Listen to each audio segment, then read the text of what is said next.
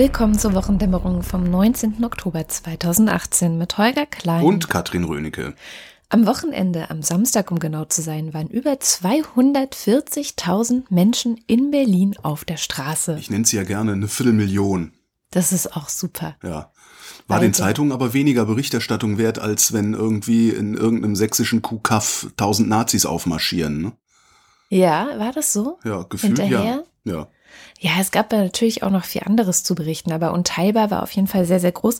Ich würde sagen, so Das liegt bunt, auch nur daran, dass du den Demonstrationsaufruf hier in der Sendung machst. nur daran Weil wir eine Viertelmillion Hörer haben. es. Das ist meine persönliche Sammlungsbewegung. Ganz persönlich. Aber hier, Sarah, so geht Sammlungsbewegung. So ne? geht Sammlungsbewegung. Nicht anstehen. Und ich war kurz dort und es war so toll. Also dieses Gefühl wieder zu haben, so, okay, beruhig dich mal, Kada, es, es wird schon, wir wuppen das Ding schon. Wir kriegen das schon wieder zurück auf die Schienen. So, das sind so kleine Ausbrecher dieser AfD-Hanseln und der Rechtspopulismus, aber irgendwie sind wir dann doch mehr im Zweifel. Weiß ich nicht. Ähm, das werden sich die Österreicher vor 25 Jahren vielleicht auch gedacht haben. Oder wann hat der Haider sich totgefahren?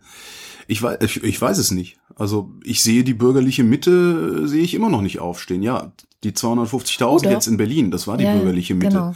Aber die, die sich so gerne als bürgerlich gerieren, also ne, hier, äh, ich sag mal, die ganzen FAZ und Weltleser, die immer so tun, als wären sie, ja, bürgerlich und zivil, zivilisiert und friedlich und so, die sehe ich irgendwie nirgendwo das Wort ergreifen. So, und ich habe den, nach wie vor den Verdacht, dass das im Zweifelsfall diejenigen sein werden, die äh, gemeinsame Sache mit den Rechtsextremen machen, die sie gewähren lassen. Weil sie sind ja weiß und das traditionelle Familienbild hat ihnen ja auch gut getan.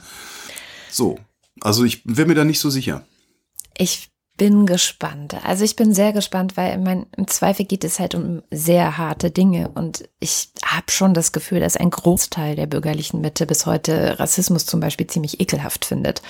Ich kann es nicht beurteilen, damit ehrlich nichts gesagt. zu tun haben will. Warum machen die dann Also, das Maul nicht auf? Warum machen deren Presseorgane das Maul nicht auf? Sondern ganz im Gegenteil. Ja, wir Also- werden sehen. Aber es gab ja nicht nur das, es gab ja nicht nur ein Teilbar, sondern es gab ja auch noch die Wahl in Bayern. Ja, Die, ich weiß nicht, was hat sie für dich für ein Signal gesendet? Ich bin ja gar keins. Also verdächtig, äh, sofort überpositiv und Im optimistisch Grunde, zu sein. Im Grunde äh, hat sich in Bayern, ist in Bayern ja nichts passiert. Also Bayern ist immer noch stramm rechts. Die Freien Wähler sind ja jetzt nicht irgendwie eine, eine äh, liberale oder linke Alternative oder sowas, sondern ähm, also ich habe zwei Erklärungen mal dafür gehört und gelesen, was die Freien Wähler sind. Die eine Erklärung lautete, ähm, die Freien Wähler sind die CSU für die Evangelen. Und die andere Erklärung ist eigentlich eine Erklärung ex negativo. Die CSU sind die Freien Wähler mit Bier.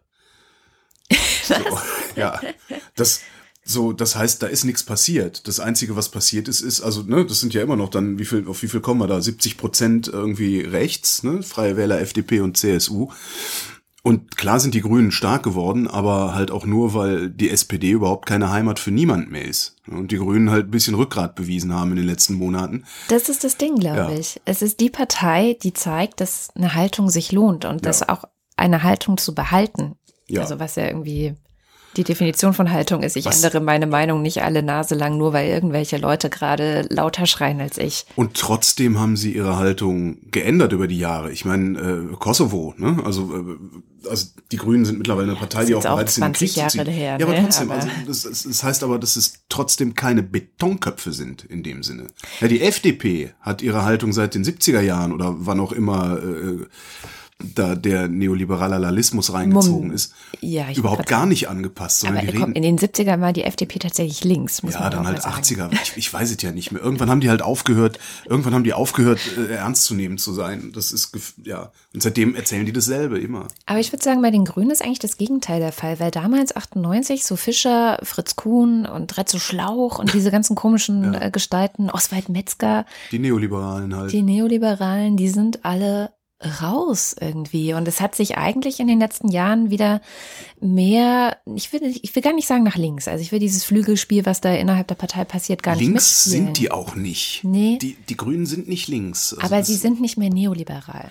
Ja, genau. das- Also was, sie haben zumindest also diesen, diesen rechten Übernahmeversuch durch Oswald Metzger und Konsorten, den haben sie tatsächlich gut abwehren können. Das ist, ja. Und ich glaube, das stärkt sie gerade, dass sie einfach da klar sind, dass sie ein klares Profil haben, was Sozialpolitik angeht. Das sind die einzigen, die sich im, im gesamten Parlamentarismus nicht haben verführen lassen zu sagen, oh, man kann gerade mit Rechtspopulismus äh, Ja. irgendwie punkten. Ja. Also kein einziges Mal. Die sind ganz klar immer geblieben im Thema Flüchtlings- und Migrationspolitik. Und ähm, was ich ja immer denke, so was eigentlich das Thema einer echten Volkspartei sein müsste, die einzige Partei, die sich irgendwie mit dem Klimawandel beschäftigt. ja überhaupt irgendwie mit der Zukunft beschäftigt, äh, die oder an, mit dem Teil der Zukunft beschäftigt, der nicht ausschließlich daraus besteht, wie die Reichen noch reicher werden können. So, das ist ja. Oder die ist- Kohleleute ihre Arbeit behalten. Naja, das ist ja am Ende. Am Ende geht's da auch darum, dass die Reichen reicher werden. Ja? Man könnte, hatte ich ja vor, vor einigen Sendungen schon gesagt, man Mhm. könnte einfach alle Kohlekumpel rausschmeißen und für die nächsten 20 Jahre mit 50.000 Euro pro Person kompensieren. Aber das würde dann halt auch zu Lasten der Reichen gehen. Mhm. So.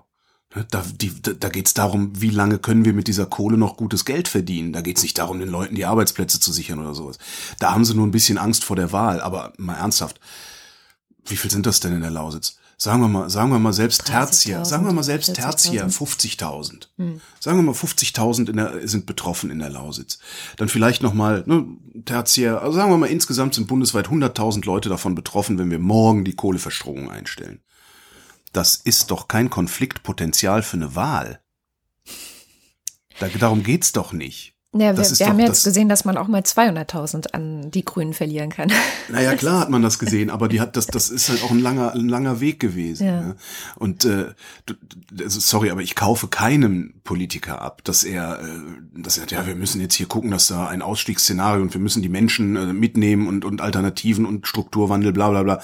Scheißdreck. Der Strukturwandel in der Kohle, die noch übrig ist, ist so minimal, da wird keine Politik für diese Leute gemacht. Das äh, glaube ich denen nicht. Kaufe ich denen nie ab. Was soll denn passieren, wenn 100.000 Leute, 100.000 Lo- mehr Leute unzufrieden sind? Was passiert denn dann? Passiert doch nichts. Ich würde sie trotzdem gerne auffangen und das tatsächlich Gar keine irgendwie so, ne, also die Klimawende irgendwie aktiv gestalten und nicht nur zu gucken. Aber tatsächlich hast du recht. Also du merkst es ja in NRW, da beim Hambacher Forst, es ist halt einfach ein RWE-Ding. So. Ja, klar. Und nicht ein Ding der Leute. Ja, und wo um verklappen die. Parteien ihre Altpolitiker? In den Konzernen. Genau. Also ich weiß, es ist eine Verschwörungstheorie, aber sorry, äh, das ist mir too Kann little. man mit Zahlen untermauern, würde ich sagen. Ich kaufe denen das. Ach so, nee, das ist keine Verschwörungstheorie. Genau. Also gerade bei gerade bei der SPD, also die haben ja schon immer sehr gut Kasse gemacht dann, äh, bei den Energieversorgern, gerade in Nordrhein-Westfalen. Ich meine meine Verschwörungstheorie damit, dass ähm, da Politik nicht für die Kohleleute gemacht wird, sondern für die Leute, die Kohle haben. Oh, So schön ausgedrückt. bravo. Ja, Entschuldigung. Sollen wir mit dem Klimathema weitermachen? Nee, ich mach, äh, ja, mach mal, dann mach mal dein Klima fertig, dann mach mal richtige Nachrichten.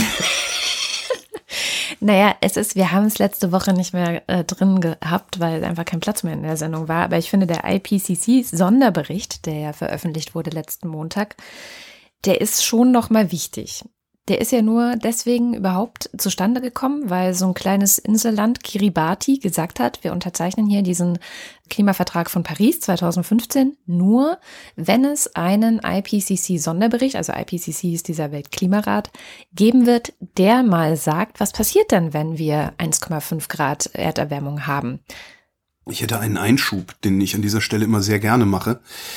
Der Weltklimarat ist ein politisches Organ. Das wird sehr gerne auch in Diskussionen verwechselt. Da kommen dann Sachen wie, ja, äh, der IPCC weiß auch nicht. Also es ist richtig, der weiß nicht alles. Das sind nicht Wissenschaftler, die äh, diese Genau. Berichte verfassen, sondern die Wissenschaftler liefern die Daten und danach diskutieren Politiker über jedes einzelne Wort, was in diesen Berichten steht, die dann hinterher veröffentlicht werden. Genau, das heißt, es ist- ist immer eine politische Aussage, die da drin getroffen wird, keine wissenschaftliche. Das ist wichtig. Ja. Weil mit Wissenschaft kannst du verargumentieren, dass der Planet wegschmilzt.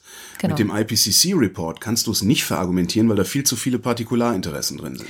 Deswegen ist es auch interessant, dass normalerweise hast du ja, es kommt ein Bericht und dann diskutieren die Medien über den Bericht. Ja. Und beim IPCC-Report ist es regelmäßig so, dass die Medien diskutieren, bevor der Bericht kommt, weil dann die Daten oft schon vorliegen. Ne? Also so die Wissenschaft liefert ja schon zu und dann wird das eben irgendwie ausgewertet und sortiert. Und die Medien ähm, greifen oder gerade auch im, im, Wissenschaftsbereich wird das vorher schon aufgegriffen, bevor dann äh, dran rumgefeilt wurde. Und das finde ich eigentlich ganz, ganz interessant. Und warum das natürlich auch medial vorher diskutiert wird, ist, ähm, Politik funktioniert ja so, dass du, wenn du irgendetwas machen willst, irgendwas politisch durchsetzen willst, spielst du einen Testballon an die Medien durch ja, und sagst halt, ich habe da so eine Idee und guckst dann, wie sind eigentlich so die Reaktionen der Medien, wie sind die Reaktionen in den Kommentarspalten äh, der Bevölkerung und sowas und veränderst dann halt so deine politische Idee, die du hast. Mhm. Das passiert ja auch regelmäßig. Jedenfalls konnten sie es diesmal nicht framen, sondern die Medien haben vorher schon berichtet, also Framing im Sinne von, ne, wir packen einen Rahmen drum und haben eine schöne Erzählung, die dann meistens irgendwie so lautet wie, ja, ja, ist schon schlimm, aber wir geben uns auch Mühe und ähm, wir setzen uns dafür ein, das Zwei-Grad-Ziel zu erreichen.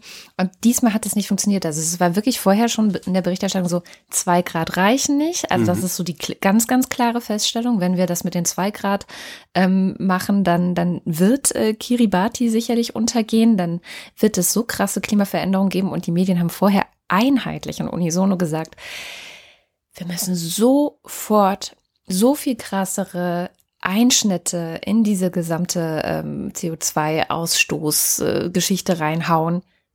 Das, das geht gar nicht mehr anders. Also das, das, da, da ist die Politik gar nicht mehr hinterhergekommen, sage ich mal. Ja, das siehst du dann ja auch in Umfragen, dass das auch vor allen Dingen bei den Menschen verfängt. Also das auf, ne, auf einmal ist Klima, stellt sich raus, hatten wir, ich glaube, letzte Woche, vorletzte Woche in, in, Deutschland, auf einmal stellt sich raus, Flüchtlinge sind nicht unser Problem. Ja. ja. wenn du mal fragst, was ist eigentlich euer Problem? Ja, Klima, Rente, äh, Flüchtlinge, ja, nee, halt kriegen wir hin. Also das ist halt so.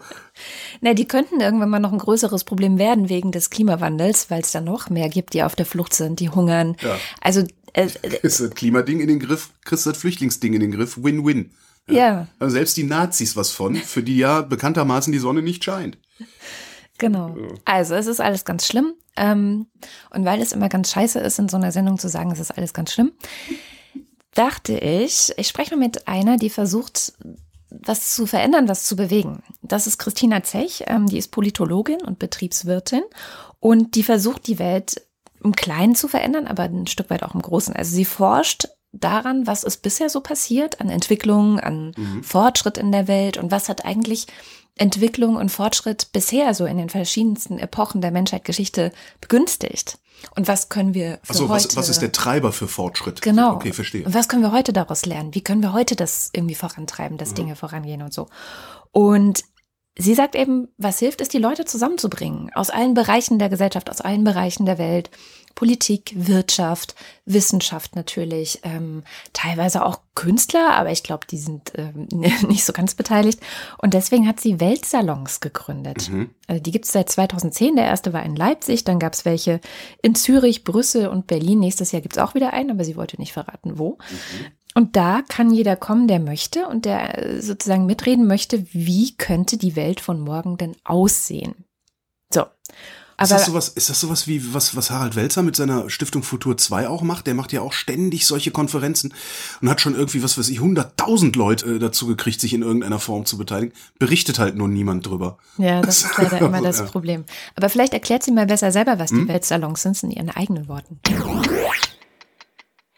Im Weltsalon sind alle weltoffenen Menschen herzlich willkommen, denen es darum geht, die Welt besser zu machen.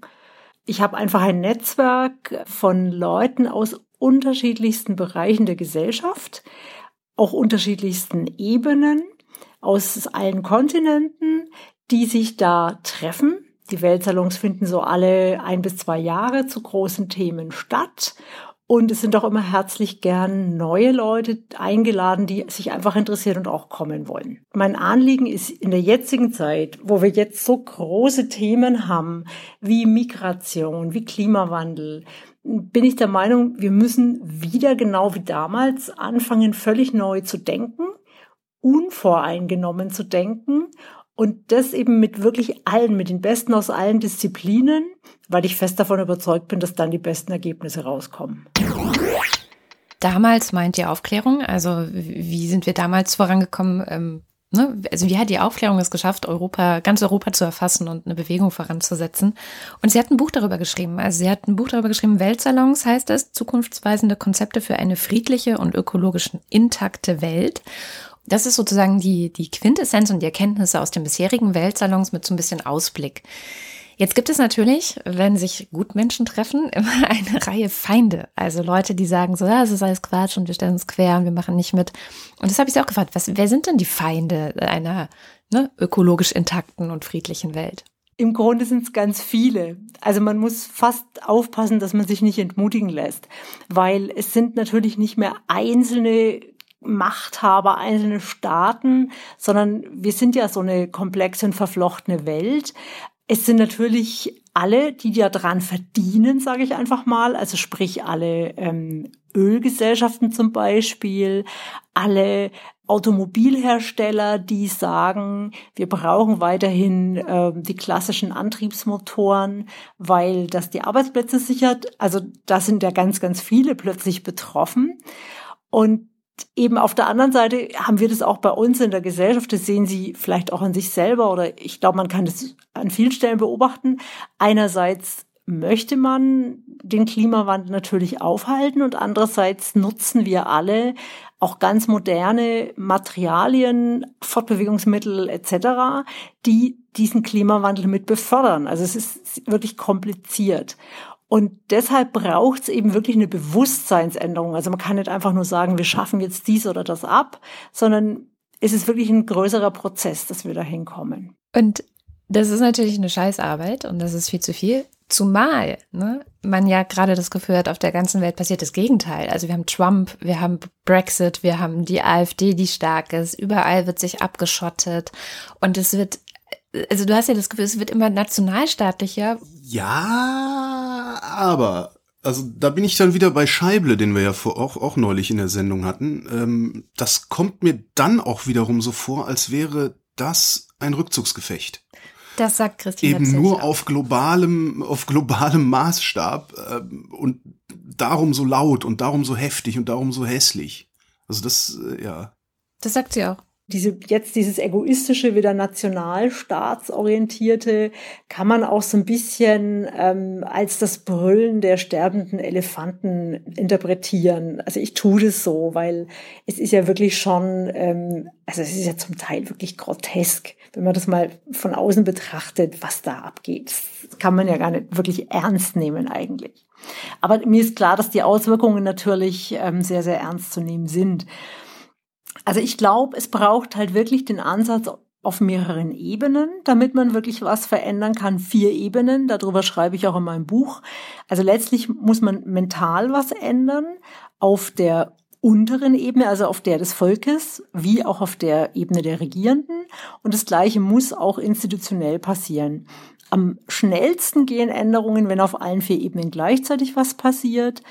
Natürlich kann man nicht die Hände in den Schoß legen und warten, bis es soweit ist. Deshalb mache ich meine Weltsalons, um zu sagen, ich will mental auf der Ebene der Allgemeinheit was verändern, mit dem Ziel natürlich, dass es auch die Institutionen, dass es die Politiker erreicht. Ja, ja, erstens bin ich froh, dass ich genauso schlau bin und das auch so gesehen habe. Andererseits, sie hat ja recht. Ja. Also es ist ja selbst da, wo das Phänomen äh, rechtskonservativer Backlash oder wie man es nennen will, selbst da, wo es klein ist, wie in der Bundesrepublik, das ist ja an Lächerlichkeit, ist das ja kaum zu überbieten. Also man muss sich ja nur mal, das ist ja auch, was ich immer sage, man kann die AfD schon aus ästhetischen Gründen nicht wählen. Und das nicht nur, weil es hässlich ist, was sie, was sie machen, was sie repräsentieren, was sie haben wollen, sondern das ist lächerlich. Das, also wirklich, das, die AfD ist eine der lächerlichsten politischen Bewegungen oder wahrscheinlich sogar die lächerlichste politische Bewegung, die ich in, in, in meiner gesamten ja, politischen Sozialisation gesehen habe. Also dagegen ist die DKP noch ernstzunehmender gewesen. Also, und das waren wirklich echte Freaks. Witzfiguren. Also, gut, von jetzt, naja, gut, so, so, also wie hießen denn diese da mit diesem, mit diesem einen dicken Braumeister oder was war der aus DVU oder so? Mhm. Es gab ja schon mal so rechte, rechte ja, Parteiversuche. Das ist, das ist alles an lächerlich, das ist so lächerlich. Guck dir den Gauland mal an, guck dir die Weidel an, guck dir den Meuten, äh, guck dir alle an. Also selbst die gemäßigten, äh, die da mitmachen, das sind, das ist alles, das, das ist ein Witz. Eigentlich. Darum reißen die das ja. Maul auch so weit auf, ja. damit halt niemand merkt.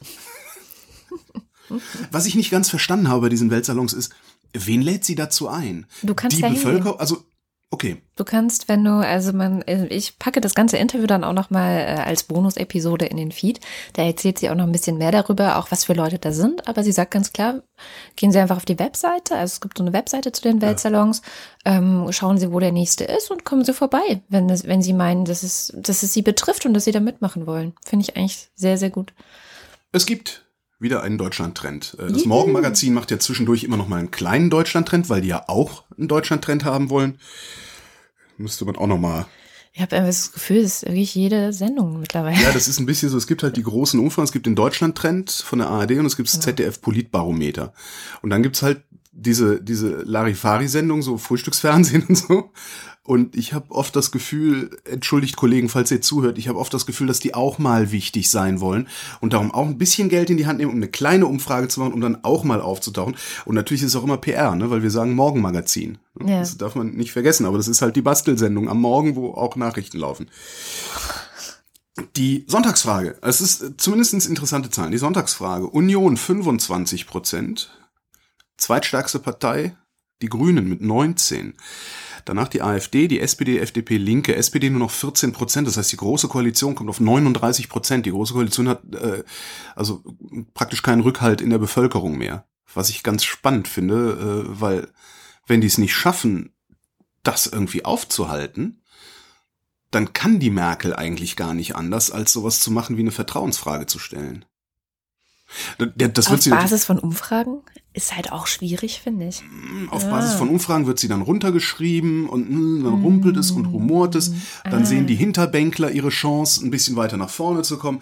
Der Spahn bildet sich mal wieder ein, dass er tatsächlich das Zeug zum Kanzler hätte und so. Weißt du, das, das setzt ja so Dynamiken frei. Und, Aber äh, mir tut das schon innerlich sehr weh, dass am Ende irgendwelche Umfragen dafür verantwortlich sind, dass wir vielleicht Neuwahlen bekommen sollen oder so. Die Vorstellung gefällt mir überhaupt nicht. Ich finde, Umfragen sind sowieso schon viel zu mächtig in unserer Gesellschaft. Das stimmt schon. Aber also ich meine auch nicht unmittelbar, ne, sondern mm, so mhm. mittelbar. Schon klar. Also ne, so, ah ja, dann demontiere ich jetzt die Kanzlerin, weil dann kann ich eine Reihe weiter nach vorne rücken, wenn. Hm, ne. Ja, sie muss das mit dem Klimaschutz einfach jetzt knallhart durchziehen, weil bevor sie weg ist. Ja, ich hoffe, dass sie die Kraft dazu hat. Und vor allen Dingen es auch so durchzuziehen, dass es nicht hinterher dann von der rechten Regierung, die wir danach haben werden, äh, wieder demontiert wird. Wie damals, als ähm, der Atomausstieg erstmal wieder demontiert wurde von mm. der rechten Regierung, die wir damals hatten. Sie haben noch eine einzige Frage gestellt. Und zwar, ähm, sind Sie besorgt, dass die schwindende Akzeptanz von CDU, CSU und SPD die politische Stabilität in Deutschland gefährden könnte? Ja oder nein? 51 Prozent sind besorgt, 47 Prozent sind nicht besorgt sondern erwarten von den neuen Kräfteverhältnissen mit mehreren kleinen bis mittleren Parteien breitere politische Debatten. Das sind ja auch Optimisten. es werden sich halt eh wieder äh, dann die Rechts-Links-Lager beziehungsweise die, die progressiven und die regressiven Lager bilden. Aber vielleicht haben sie recht. Also vielleicht haben sie recht. Es ist schon, finde ich, sehr, sehr stark, dass seit wann haben wir jetzt diese große Koalition? Es war nicht direkt 2000, äh, doch, es war 2005. glaube ich. Es ist ja nun schon sehr, sehr lange und das Gefühl, das seit dem Stillstand herrscht, in den, also nicht komplett, also nicht in allen Politikbereichen, aber in denen, wo man das Gefühl hätte, jetzt müssten eigentlich mal Weichen gestellt werden, das habe ich schon sehr, sehr lange. Und das ist, das habe ich schon immer.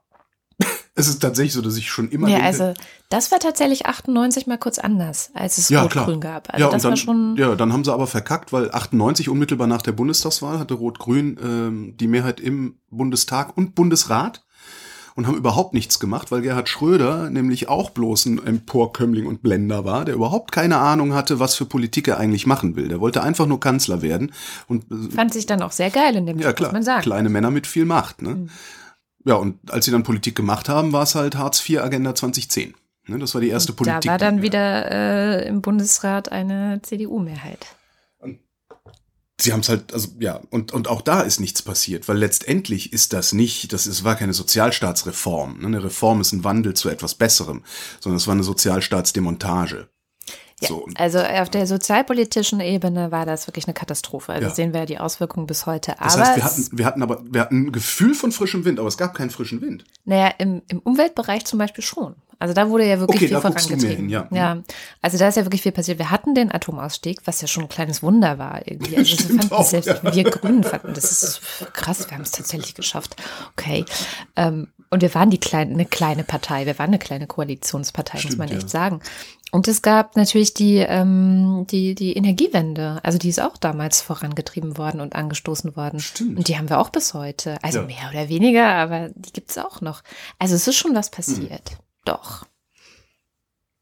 Kleiner Deutschland-Trend vorbei? Kleiner Deutschland-Trend vorbei. Ich könnte jetzt äh, groß in Deutsch noch. Aber, ja. Ja, dann kommen wir vielleicht mal zu VW. Hm. Hast du eigentlich dir jetzt wieder Aktien geholt? Von VW? Nee, die hatte ich ja damals dann irgendwie verkauft und, und keine Ahnung, einen 50er dran verdient oder sowas. Und ich, Ah, ja. sind wir davon nicht sogar essen gegangen? Hm, Weil, nee, Echt nee, nicht? das steht, Ich glaube ich, noch aus, behaupte ich jetzt einfach mal. Also es gab ja ein langes Hin und Her äh, und VW hat jetzt so eine Art Deal vorgeschlagen. Also so eine Art, ne, ähm, okay, wir sehen ja, dass wir was machen müssen, wir machen jetzt mal was. Und der Vorschlag, der jetzt auf dem Tisch liegt, äh, sehr schön, wie er auch verargumentiert wird, Sie wollen einen Beitrag zur Verbesserung der Luftqualität in den Städten leisten. Und dazu entlassen sie erstmal 10.000 Leute. Das außer. Sehr clever. Die atmen dann weniger. Und aber das allein schon dieses ne, Framing, das Wort wieder, wir packen einen Rahmen um das, was wir tun, finde ich so geil. Wir leisten einen Beitrag zur Luftqualität in den Städten, anstatt zu sagen, so wir nehmen jetzt übernehmen jetzt mal Verantwortung für die Luftverschmutzung in Ja. den Städten, die wir in den letzten Jahrzehnten mit verursacht haben. Ja, Oder ich- wir also- übernehmen Verantwortung für den Betrug, den wir da an den Menschen begangen haben. Ich kann das auch nicht, also mal, mal davon abgesehen, dass ich, dass ich äh, wirklich es ein Armutszeugnis für unsere Politiker finde, was da gerade passiert. Ähm, ich verstehe nicht. Also ich, anders, ich frage mich die ganze Zeit, was für ein Ass hat die deutsche Automobilindustrie noch im Ärmel? Was, für ein Ass haben die im Ärmel, dass sie es sich überhaupt erlauben können, so rumzueiern und hm, zu machen und so? Das mag sein, dass ich das völlig verkenne, aber also natürlich fahre ich auch lieber mit einem Mercedes durch die Gegend als mit einem Toyota. Aber auch nur mit einem 30 Jahre alten. Ich, weißt du, Ja. ich denke mir immer, so, irgendwann, irgendwann habt ihr doch alles Vertrauen und, und, und Image verspielt. Oder haben die so gute Werber und so große Werbeetats, dass sie es schaffen, den Prolls weiter einzureden, dass es besser ist, ein Sechszylinder Audi zu fahren, als irgendwie ein, ein, ein, ein weiß ich nicht, was gibt's denn, ein Prius äh, oder so. Das, ich, das ist, was mich so wundert. Es kommt Also- ja leider bei mir nicht an. Also ich, ich bin nicht die Ja, ich Zielgruppe, weiß, wenn man deswegen mit dir kann durch ich die. Stadt läuft und sagt, oh, guck mal, ein schöner, sagst du, wo? Und das ist das einzige Auto, das da steht. aber, aber das ist so das, was, weißt du, verstehst du, was ich meine? Absolut. Also ich, Die ich müssen doch mal Angst kriegen irgendwann. Das ist doch. Vielleicht sind wir eine Gesellschaft von Laberern und Blendern geworden, dass das tatsächlich immer noch sehr gut funktioniert. Ich weiß nicht, also könnte eine Erklärung sein. Wo du aber gerade Mercedes gesagt hast, ne, der ist ja nun bald 30 Jahre alt, richtig? Ja. Und das bringt mich auf den zweiten Punkt, weil dein 30 Jahre alter Mercedes, der ist eine Dreckschleuder. Also Jein. verglichen mit den modernen Autos, die auf der Straße rumfahren, wenn du die nebeneinander stellst und fahren lässt und dann misst, was kommt da raus, Das ist richtig. dann ist er eine Drecksschleuder. Aber Aber ähm, um ein Auto zu produzieren, die Zahl habe ich aus einem Buch, äh, wo es um alte Autos geht, um ein Auto zu produzieren. Das heißt, ich habe sie tatsächlich nicht nachrecherchiert. Schande über mich. Ich habe auch nicht damit gerechnet, dass wir jetzt drüber reden. äh, ich, ein ich neues Auto, auch. ein neues Auto zu produzieren, produziert, bevor der Wagen überhaupt einmal angelassen wurde, äh, hat die Produktion dieses Autos 15 Tonnen CO2 erzeugt. 15 Tonnen CO2. Für 15 Tonnen CO2 kann ich mit meinem alten Auto 50.000 Kilometer weit fahren. Äh, Mein Auto ist deshalb eine Dreckschleuder, weil ich es habe, obwohl ich es nicht brauche. Das ist der einzige Grund. Äh, Wenn ich es hätte und bräuchte, wäre das keine größere Dreckschleuder, als würde ich mir jetzt ein neues Auto kaufen, das erst produziert werden muss. Die Zahl, die ich rausgefunden habe, war irgendwie 10,9. Und wahrscheinlich kommt es darauf an, was für ein Auto produziert wird. Aber Ich sagen wir mal zwischen der 10, Gammel. also sagen wir mal zwischen 11 und 15 Tonnen CO2. Da wird sich irgendwo bewegen. Das ist eine Zahl, die äh, wissen wir schon seit 2009. Da gab es nämlich die sogenannte Abwrackprämie und da haben Mhm. Ah. Leute sich auch schon mal damit auseinandergesetzt. Was macht es eigentlich Ja. klimatechnisch? Also wie viel Dass wir CO2 intakte Autos vernichten. Ja. Genau. Und genau das hat ja VW jetzt auch vor. Also der Vorschlag, den sie machen, ist, bringt uns euren alten Diesel, ihr bekommt dafür irgendeinen vierstelligen Eurobetrag noch von uns. Das ist so super großzügig. Äh, Das großzügige Angebot gilt aber nur für Leute, die im Umkreis von den 14 dreckigsten Städten in der Republik wohnen. Und, äh, Und und, auch nur, VW wenn du kauft. dir dafür einen neuen VW kaufst. Genau. Das Ganze ist, also deswegen habe ich gefragt, hast du schon VW-Aktien? Weil das Ganze wird darauf hinauslaufen, dass VW ordentliche Gewinne einstreichen wird mit dem Ding. Mag sein, ja. Könnte natürlich auch sein, dass wir irgendwann mal politische Verhältnisse kriegen, in in denen diese Gewinne wieder abgeschöpft werden dafür, was VW hier eigentlich seit Jahren für einen Scheiß fabriziert. Ah, du meinst, die sparen gerade für, äh, Naja, das müssen sie ja nicht. Die sind ja stinkreich. Ich meine, Audi hat gerade 800 Millionen Euro bezahlt, um ein äh, Straf, was, was Strafverfahren äh, vom Hals zu kriegen wegen dieser Diesel, äh, wegen des Dieselbetrugs. Und das haben sie zahlen können, weil sie vorher knapp, ich glaube, knapp 6 Milliarden Gewinn gemacht haben. Also es ist halt, äh, die haben schon Geld wie Heu. Ist jetzt nicht so, dass es eine arme Branche wäre.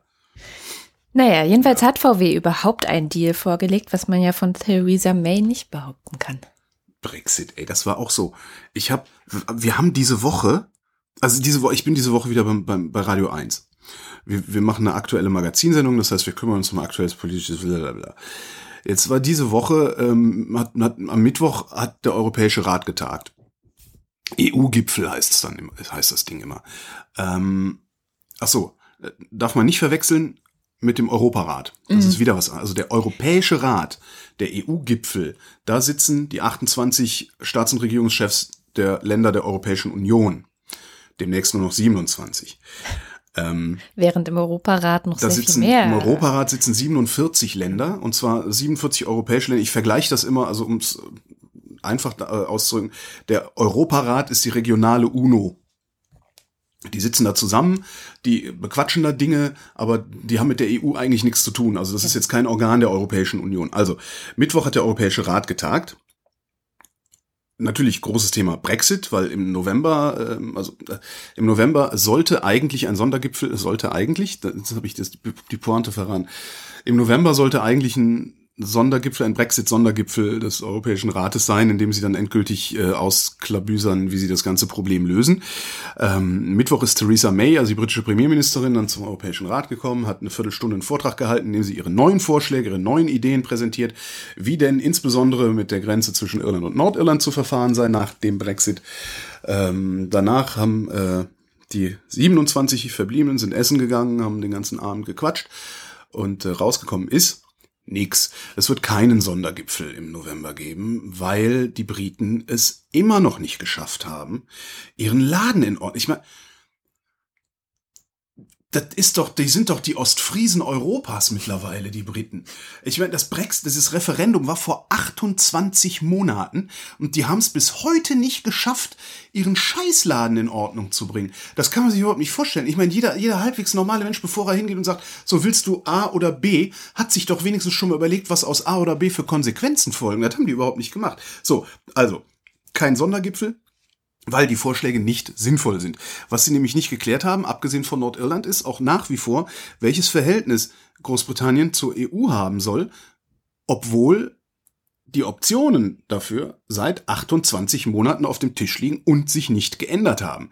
Es ist jetzt nicht so, dass die EU die ganze Zeit sagen, ah, hm, wir haben hier noch eine neue Idee oder sowas. Nein, die haben gesagt, hier, die drei Optionen hast du. Ja, das hier kannst du machen.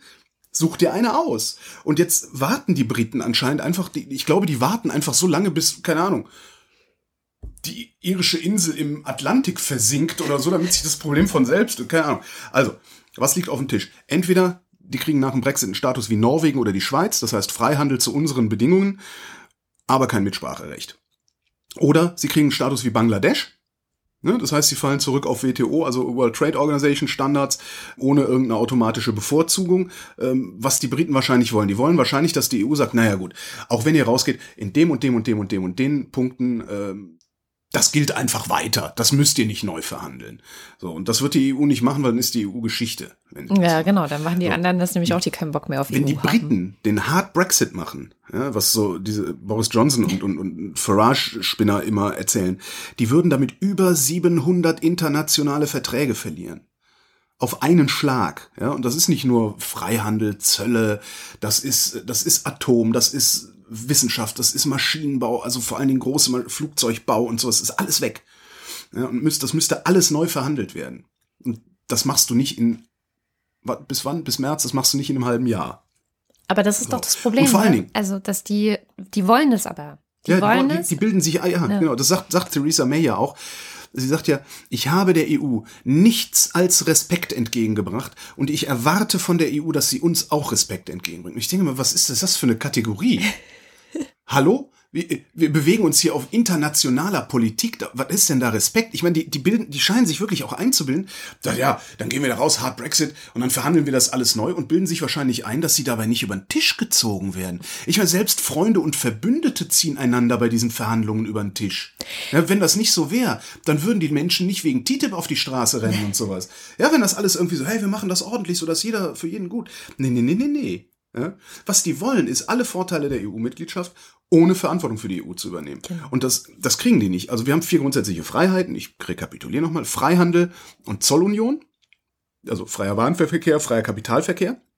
Äh, und wir haben Personenfreizügigkeit und freien Dienstleistungsverkehr. Und was die Briten wollen, ist nur Freihandel und Zollunion.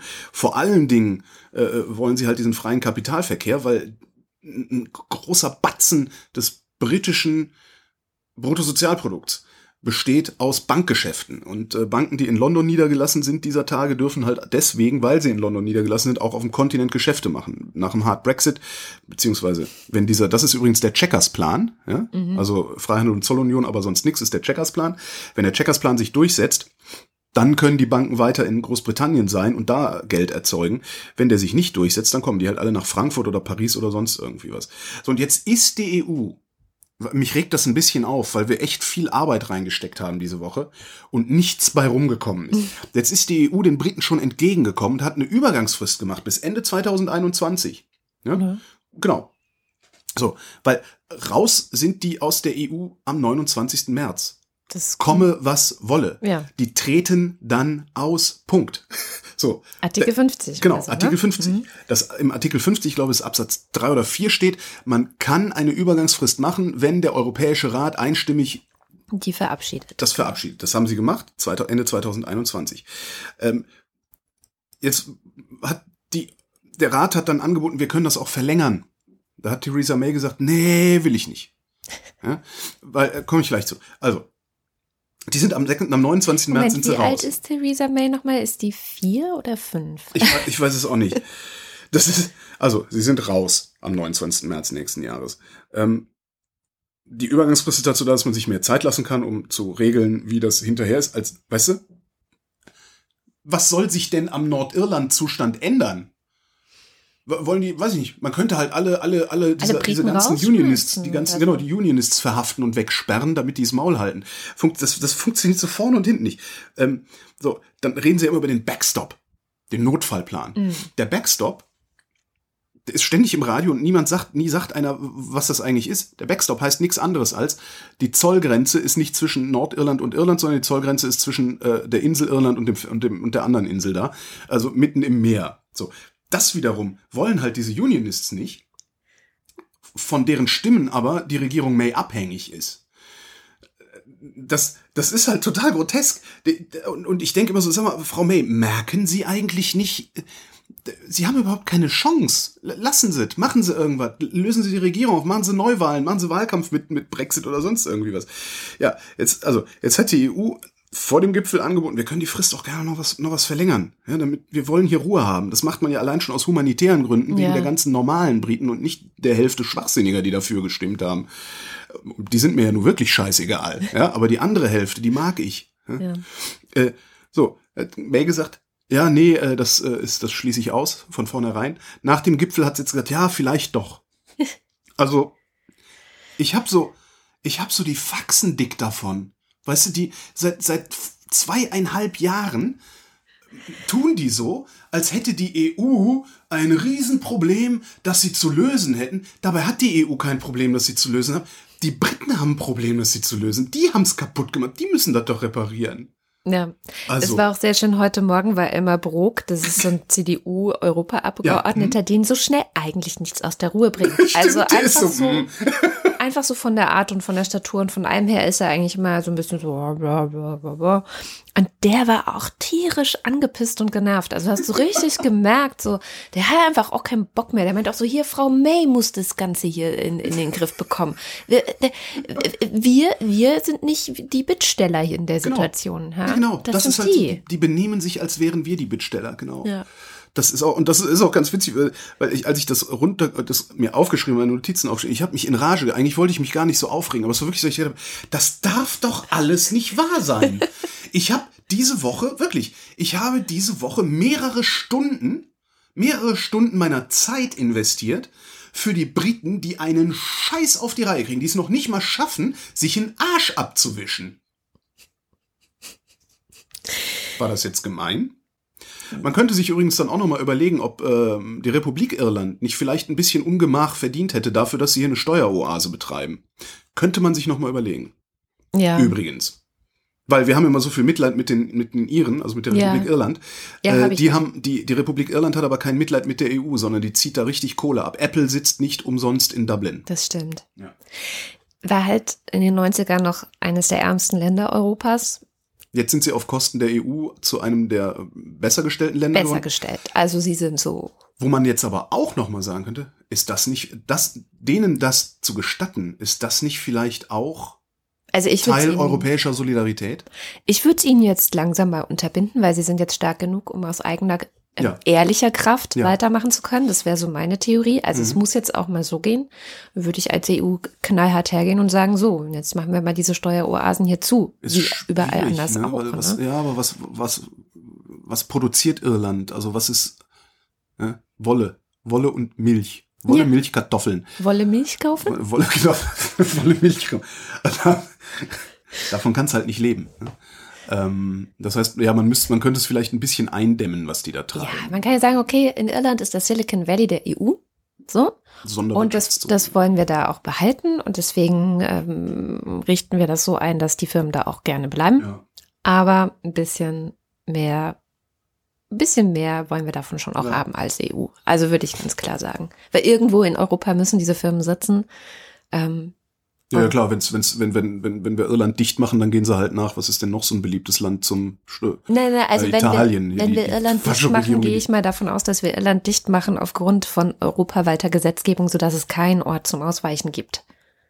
Also das Okay, wäre ja, das natürlich wär die Voraussetzung, ja, das so, dass sie nicht irgendwo anders hin abwandern und dann sollen sie doch bitte einfach da bleiben.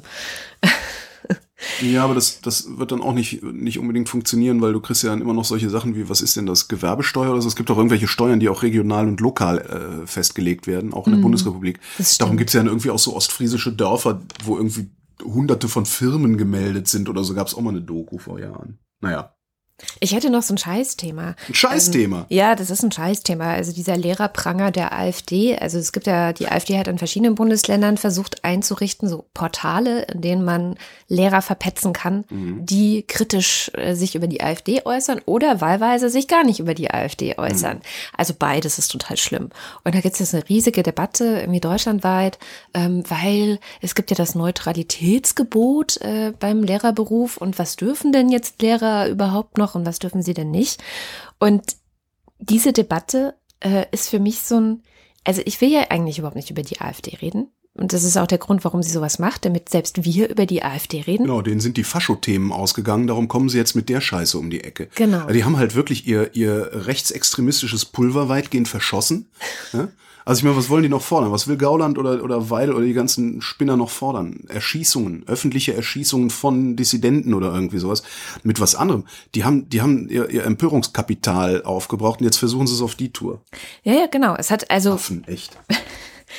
also ich glaube, es hat tatsächlich vor allem vier Gründe. Ne? Also der erste ist, dass wir jetzt darüber reden. Ähm, Ja. Dann, sie Das können ja- sich wieder als Opfer stilisieren. Das ist ja ihre einzige politische Strategie. Das drüber reden ist ja auch ihre eigen, einzige, ein, das ist überhaupt ihre einzige Strategie. Das ist nach wie vor bin ich der Meinung, dass die AfD ein Scheinriese ist und diese, diese zweistelligen Ergebnisse, die die fahren, kommen nur daher, dass wir ständig drüber reden, dass wir uns ständig wieder von denen verarschen lassen und über Stöckchen springen. Die hätten diesen, diesen Prangerquatsch machen können, wenn keiner drüber geredet hätte, wäre das einfach versandet. Dann hätten irgendwie, dann hätte die, die, die äh, äh, Reconquista Internet, hätte die Dinger vollgespammt und dann wären die sang- und klanglos und heimlich wieder abgeschaltet worden. Aber nein. Ist übrigens eine sehr, sehr gute Gegenstrategie, die einfach voll zu spammen. Also Ja, da klar. haben wirklich auch Leute schon aufgerufen, weil es gibt ja auch so, ähm, für Professoren haben sie es jetzt auch schon erweitert. Es gibt eine Seite, die heißt Mein Prof hetzt. Mhm. Und da gibt es einen Aufruf, der sagt, nee, wir melden jetzt alle Mein Prof fetzt. Und warum ist Mein Prof Professor besonders toll und sollen alle einfach dann diese ganzen Portale zuspammen. Es gab Ja. auch schon Hackerangriffe, äh, zwei sind, glaube ich, ähm, schon lahmgelegt, finde ich auch ganz gut. Ähm, und aber was mein Problem ist und warum ich es auch aufgreifen will, ist, was natürlich gelingen wird, ist manchen Lehrerinnen und Lehrern Angst zu machen. Ja. Also zum Beispiel, als ich zur Schule gegangen bin in Baden-Württemberg in den 90ern auf dem Gymnasium, ich, als ich das so gelesen habe, ich habe es von meinem leibhaftigen Auge gesehen, wie die sich heute über die AfD äußern würden. Also die würden kein Blatt vor den Mund nehmen, ja. Das waren ganz politische Menschen.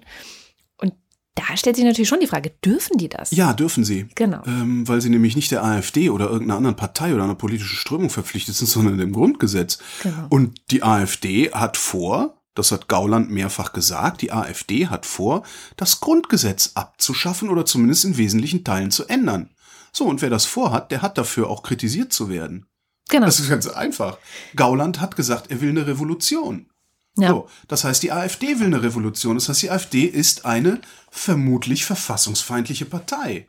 Genau. Also, Weil natürlich. die, die, die einzigen Gesetze, die wir in Deutschland haben, die stammen, also das ist dieser sogenannte Beutelsbacher Konsens von 1976, der ist halt in der Zeit entstanden, als es eine extreme Spaltung in links und rechts in Deutschland gab und man einfach versucht hat, das nicht auch noch auf die Schulen auszuweiten. RAF und so, ne? Genau, deswegen ist sowas wie Indoktrination einfach ne, komplett untersagt und so.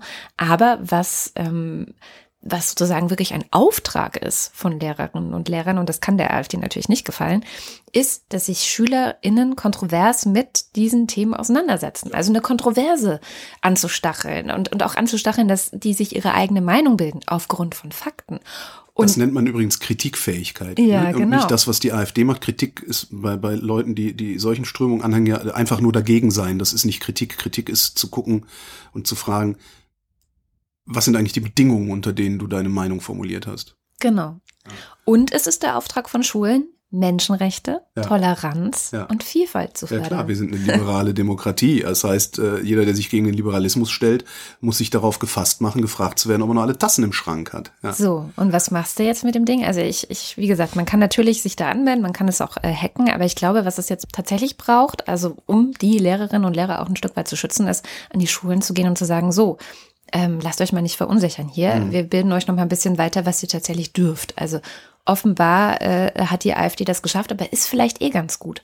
Weil was ich jetzt öfter gelesen habe in den Zeitungen, ist, dass, dass es Leute gibt, die denken, ähm, naja, die AfD ist ja auch eine äh, nicht verbotene Partei, also muss ich die irgendwie gleichwertig wie alle anderen Das behandeln. ist ja auch so eine, ja, Ne? diese, na, das ist eine Demokratie, das ist ja immer das Argument, warum man, warum man diese Leute zu Wort kommen lassen sollte, auch in, in äh, Fernsehsendungen und so. Die AfD sei ja eine demokratische Partei. Ja. Nein, Ja. die AfD ist eine demokratisch legitimierte Partei. Äh, die NSDAP war auch eine demokratisch legitimierte Partei. Oh, Nazikeule. Die DKP war auch eine demokratisch legitimierte Partei. Nur weil eine Partei demokratisch legitimiert und möglicherweise sogar demokratisch verfasst ist, ist das noch lange keine demokratische Partei in dem Sinne, wie man es meint, wenn es darum geht, denen ein Podium zu bieten. Ja. Die AfD ist wieder unsere Demokratie. Das Punkt. Punkt. Und darum werde ich auch nicht mit deren Funktionären reden. Und ich glaube, das muss man Lehrerinnen und Lehrern Ja. und Journalistinnen und Stimmt. Journalisten Ja. vielleicht nochmal neu beibringen. Also die Chance jetzt nutzen. Und was mir auch gerade einfällt, ist, weil du gerade sagtest, ja, das ist vielleicht ganz gut, dass die AfD diesen, diese Nummer gebracht hat. Jetzt wird öffentlich, dass Mhm. die Lehrer eben nicht angeschwärzt werden können, wenn sie einfach nur die Bedingungen, unter denen die AfD ihre Demokratiefeindlichkeit formuliert, hinterfragen. Genau. Das heißt eigentlich, ja, im Endeffekt könnte denen das sogar, wie nennt man das? Auf die Füße fallen. Coole, coole Sache. Ne? Ich habe auch ein Scheißthema, das gipfelt dann aber in einem guten Thema. Auch geil, ne? Ich mach's kurz, weil wir schon wieder am Ende der Sendung, glaube ich, sind, ne? Äh, es gibt diese, es gibt die nationale Armutskonferenz. Das ist so ein Zusammenschluss, äh, das ist so deutsche Spitzenverbände der freien Wohlfahrtspflege, heißt es so Arbeiterwohlfahrt. Caritas und so, ne? Die, die sitzen da drin, die haben ähm, mal wieder den ähm, Armutsbericht rausgegeben. Der Name des Berichts lautet Arm trotz Arbeit. Das ist das, was äh, Kritiker damals schon prophezeit hatten, als die SPD sich von der Industrie die Agenda 2010 hat aufschwatzen lassen, um den Arbeitsmarkt zu deregulieren. Und so, wir kennen das. Arm trotz Arbeit, haben sie gesagt. Also die, haben sich fokussiert auf Leute, die äh, zwar arbeiten gehen, aber trotzdem eine Armutsgrenze leben. Äh, die Armutsgrenze äh, liegt bei äh, 999 Euro, net, ein Tausender netto für Singles. Äh, Familien mit zwei Kindern 2100 netto im Monat. Das ist die Armutsgrenze im Moment. Äh, jeder Sechste lebt an dieser statistischen Armutsgrenze. Statistisch deshalb, weil 1000 netto in Eisenhüttenstadt sind äh, garantiert mehr Geld als 1000 netto in Ingolstadt. Äh, jeder Elfte lebt sogar unter der Armutsgrenze was ich schon krass finde. Äh, jeder dritte Alleinerziehende, oder irgendwie wahrscheinlich muss man sagen, jede dritte ja, Alleinerziehende. 90 Prozent sind ja Frauen, ja. ja. Ähm, jeder dritte Alleinerziehende lebt unter, äh, Entschuldigung, lebt an der Armutsgrenze. Und das in einem der wohlhabendsten Länder der Welt. Und das ist was, wo ich mich jetzt eigentlich gerne drüber aufregen würde, aber ich habe mich ja heute schon mal aufgeregt. Weil, obwohl es so ist, passieren manchmal auch noch gute Sachen. Und das finde ich, das, das geht dann oft so ein bisschen unter. Zum Beispiel die Krankenversicherung. Der Deutsche Bundestag hat gerade äh, das sogenannte Gesetz zur Entlastung gesetzlich Versicherter. Geil. Äh, ja, so ist das halt. Äh, ja, beschlossen. Äh, und da steht drin, und das finde ich super, ab 2019 wird nämlich der Zusatzbeitrag zur gesetzlichen Krankenversicherung wieder je zur Hälfte von Angestellten und also von den Arbeitnehmern und Arbeitgebern gezahlt. Im Moment ist es ja so, dass die Arbeitgeber billiger davon kommen und äh, die Arbeitnehmer mehr Krankenversicherung zahlen müssen. Das ist nicht viel Geld. Die Arbeitgeber schreien natürlich rum, es äh, müssen sofort 10.000 Leute entlassen. Ich finde das immer gut. Ich finde, das könnte man so als, so, so als Default. Mhm. Nee, dann, wenn sie das machen, entlassen wir 10.000 Leute. Das mhm. passiert ja seit Jahrzehnten. Ne? Ja. So vergiftet oder arbeitslos. Gab es mal so ein Buch oder ein Film? Egal. Ähm, das ist nicht, das macht nicht so viel Kohle aus, aber es sendet halt ein Signal und dieses Signal heißt Solidarität. Wir sind eine Solidargemeinschaft und da sind auch die Arbeitgeber drin. Ja. Und das finde ich ganz, ganz wichtig. Und das ist irgendwie so ein ursozialdemokratisches Ding eigentlich, was da passiert, nachdem die Sozialdemokraten es selber kaputt gemacht haben, allerdings. Ähm, und, und das ist super, der Mindestbeitrag für Selbstständige zur gesetzlichen Krankenversicherung sinkt auf 156 Euro im Monat. Im Moment liegt er bei doppelt so viel, also es wären dann 312. Sehr gut. Ja, äh, also das, das hat, glaube ich, schon so manchen das Genick gebrochen. Also manche, die ich kenne. Das hat manchen, die ich äh, auch kenne, das Genick gebrochen, beziehungsweise bei manchen, die ich kenne, dazu geführt, dass sie seit Jahren nicht krankenversichert Stimmt. sind, obwohl wir eine Krankenversicherungspflicht haben. Ja. Ähm, und das finde ich halt echt super, weil vorher war es halt so, dass du mindestens diese 312 Euro musstest du zahlen, selbst wenn du nur 1000 Euro im Monat verdient hast. Ähm, und ja, kann man sich ja dann selber ausrechnen, wie es geht. Und es gibt sehr viele Selbstständige, die einen Tausender verdienen. Mhm. Also das ist, das ist das Geile. Dafür waren übrigens Koalition und Grüne. Enthalten haben sich Linke und AfD. Auch interessant. Mhm. Die Extremen. Oh Gott. Hufeisentheorie gesagt.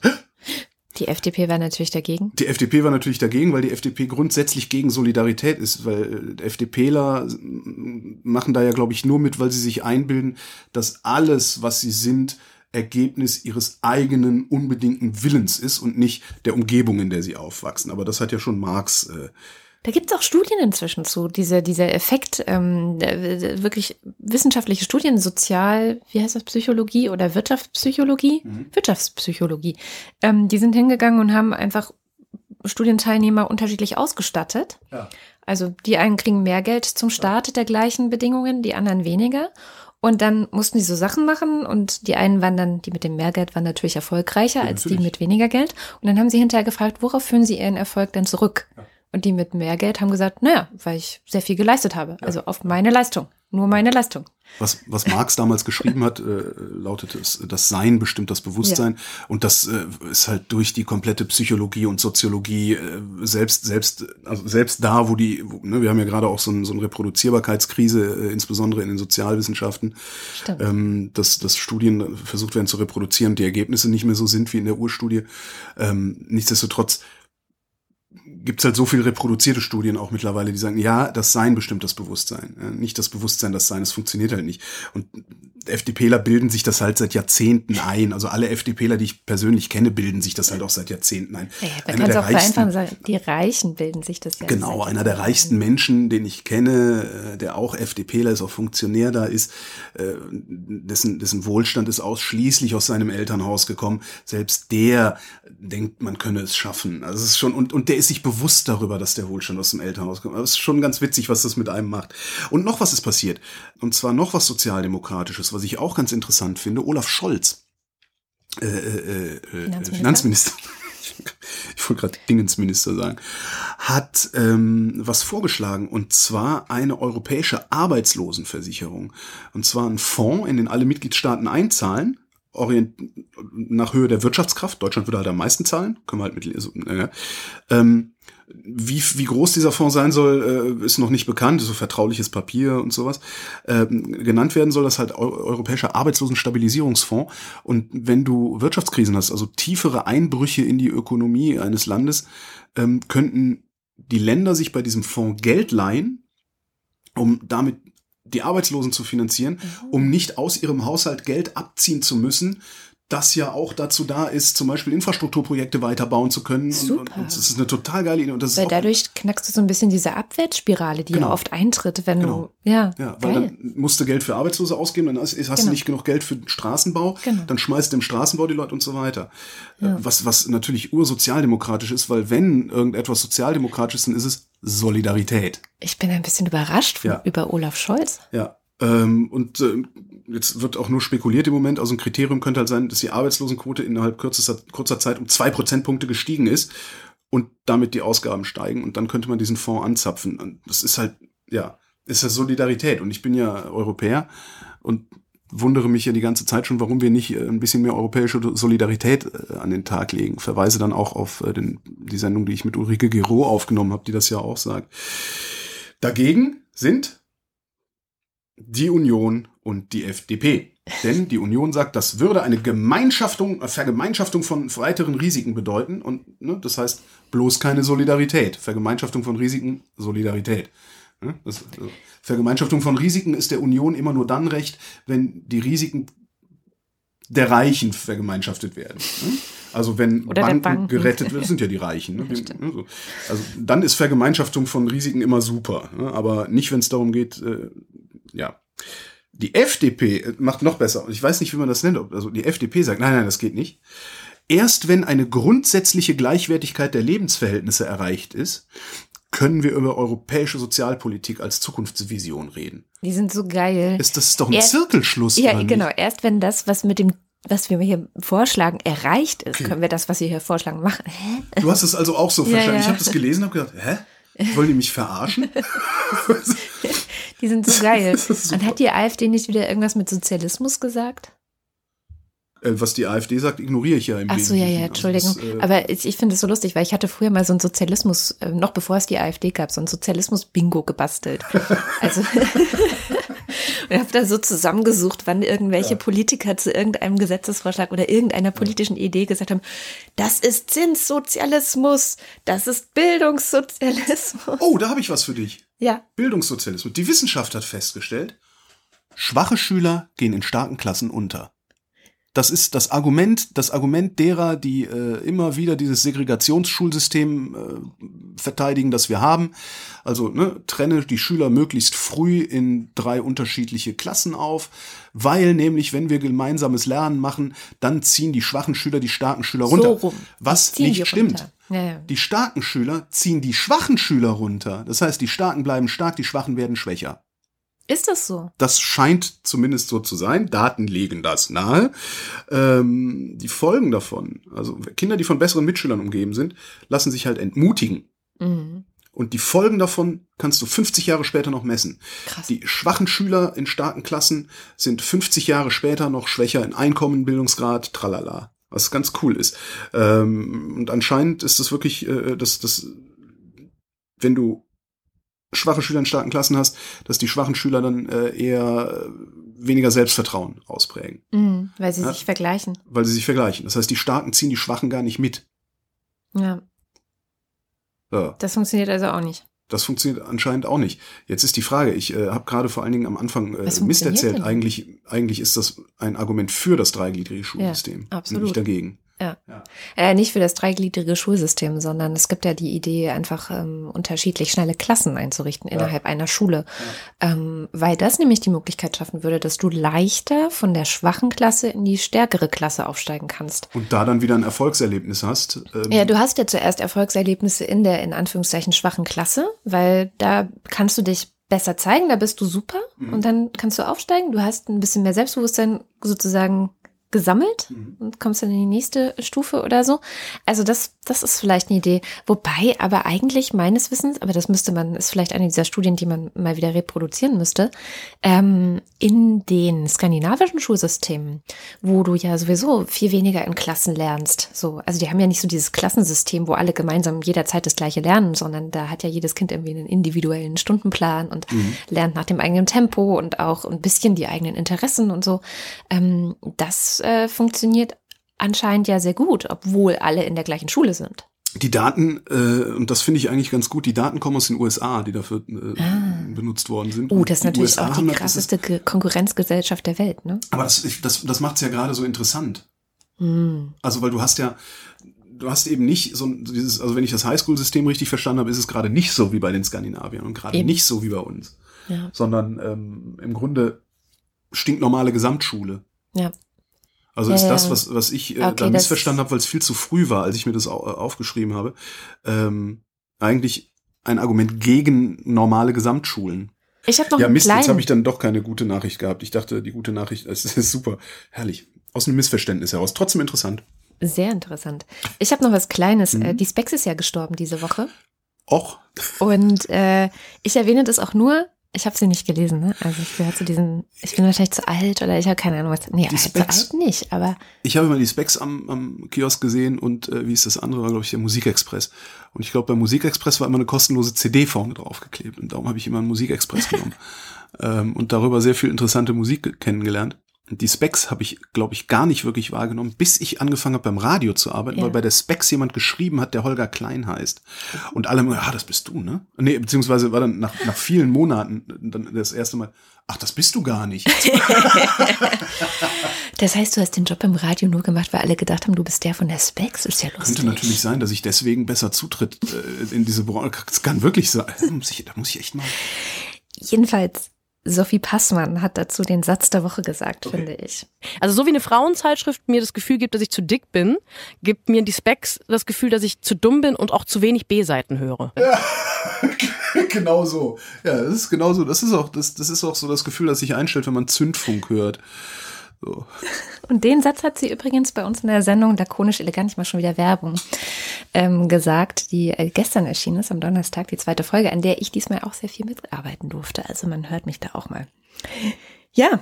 Und wir sind schon wieder am Ende der Sendung. Und wie immer am Ende der Sendung lesen wir unsere Lieblingsspender vor. Das sind die Ultras und der Fanclub. Und das kommt jetzt. Marc Bremer, Reto Di Giotto Isolabella, Roger Eberling, Christopher Etzel, Erik Fröhlich, Benjamin Harner, Nico Hebel, Adrian Hönig, Norman Holz, Katharina Hüll, Caro Janasch, Matthias Johansen, Ant J. Kästner, Dennis Klein, Moste Tecki, Rolf Lühring, Dominik Neise, Robert Reyer, Michael Salz, Jörg Schickis, Andreas Schreiber, Patarchus Sir Digelot, Roman Schlauer, Joachim Urlas, Jens Viehweg, Lars von Hof-Hunold, Lars Wagner, Bernd Wehmüller. Justus Wilhelm, und jetzt der Fanclub Jonas Aust, Johannes Bauermann, Miriam Bechtle, Florian Beisel, Simone Blechschmidt, Andreas Bockesch, Alexander Bonsack, Jan Böske, Birgit Bülow, Felix Bültmann, Hans Damhorst, Christoph Dierberg, Markus Dietz, Jan-Peter Drechsler, Elina Eickstedt, Sebastian Flügge, Oliver Förster, Tamino Frank, Wolfgang Fröhlich, Ralf Gerst, Anne Gesch, Anja Glage, Burkhard Knivos, Benjamin Großmann, Dorian Grunewald, Jan Heck, Christoph Henninger, Tobias Herbst, Fabian Hömke, Andreas Jasper, Philipp Kaden, Jessica und Tibor Köste, Kai Kramhöft, Markus Krause, Stefan Krause, Magali Kreuzfeld, Thomas und Corina, Oliver Kohlfink,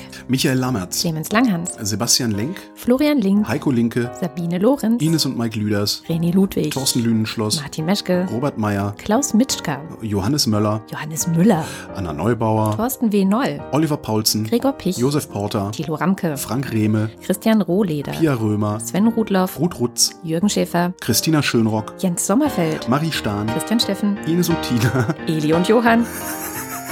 Ihr seid so geil, echt. Super. Martin Unterlechner, Andrea Vogel, Yannick Völker, Nies Wechselberg, Linda Wendisch, Michael Wesseling, Maren Wilhelm, Markus Wilms, Tobias Wirth, Luisa Wolf, Stefan Wolf Christopher Zelle. und Uwe Zieling.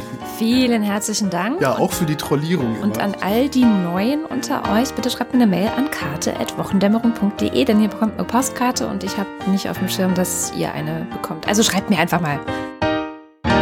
So, und das war die Wochendämmerung vom 19. Oktober 2018. Wir danken für die Aufmerksamkeit. Tschüss, schönes Wochenende.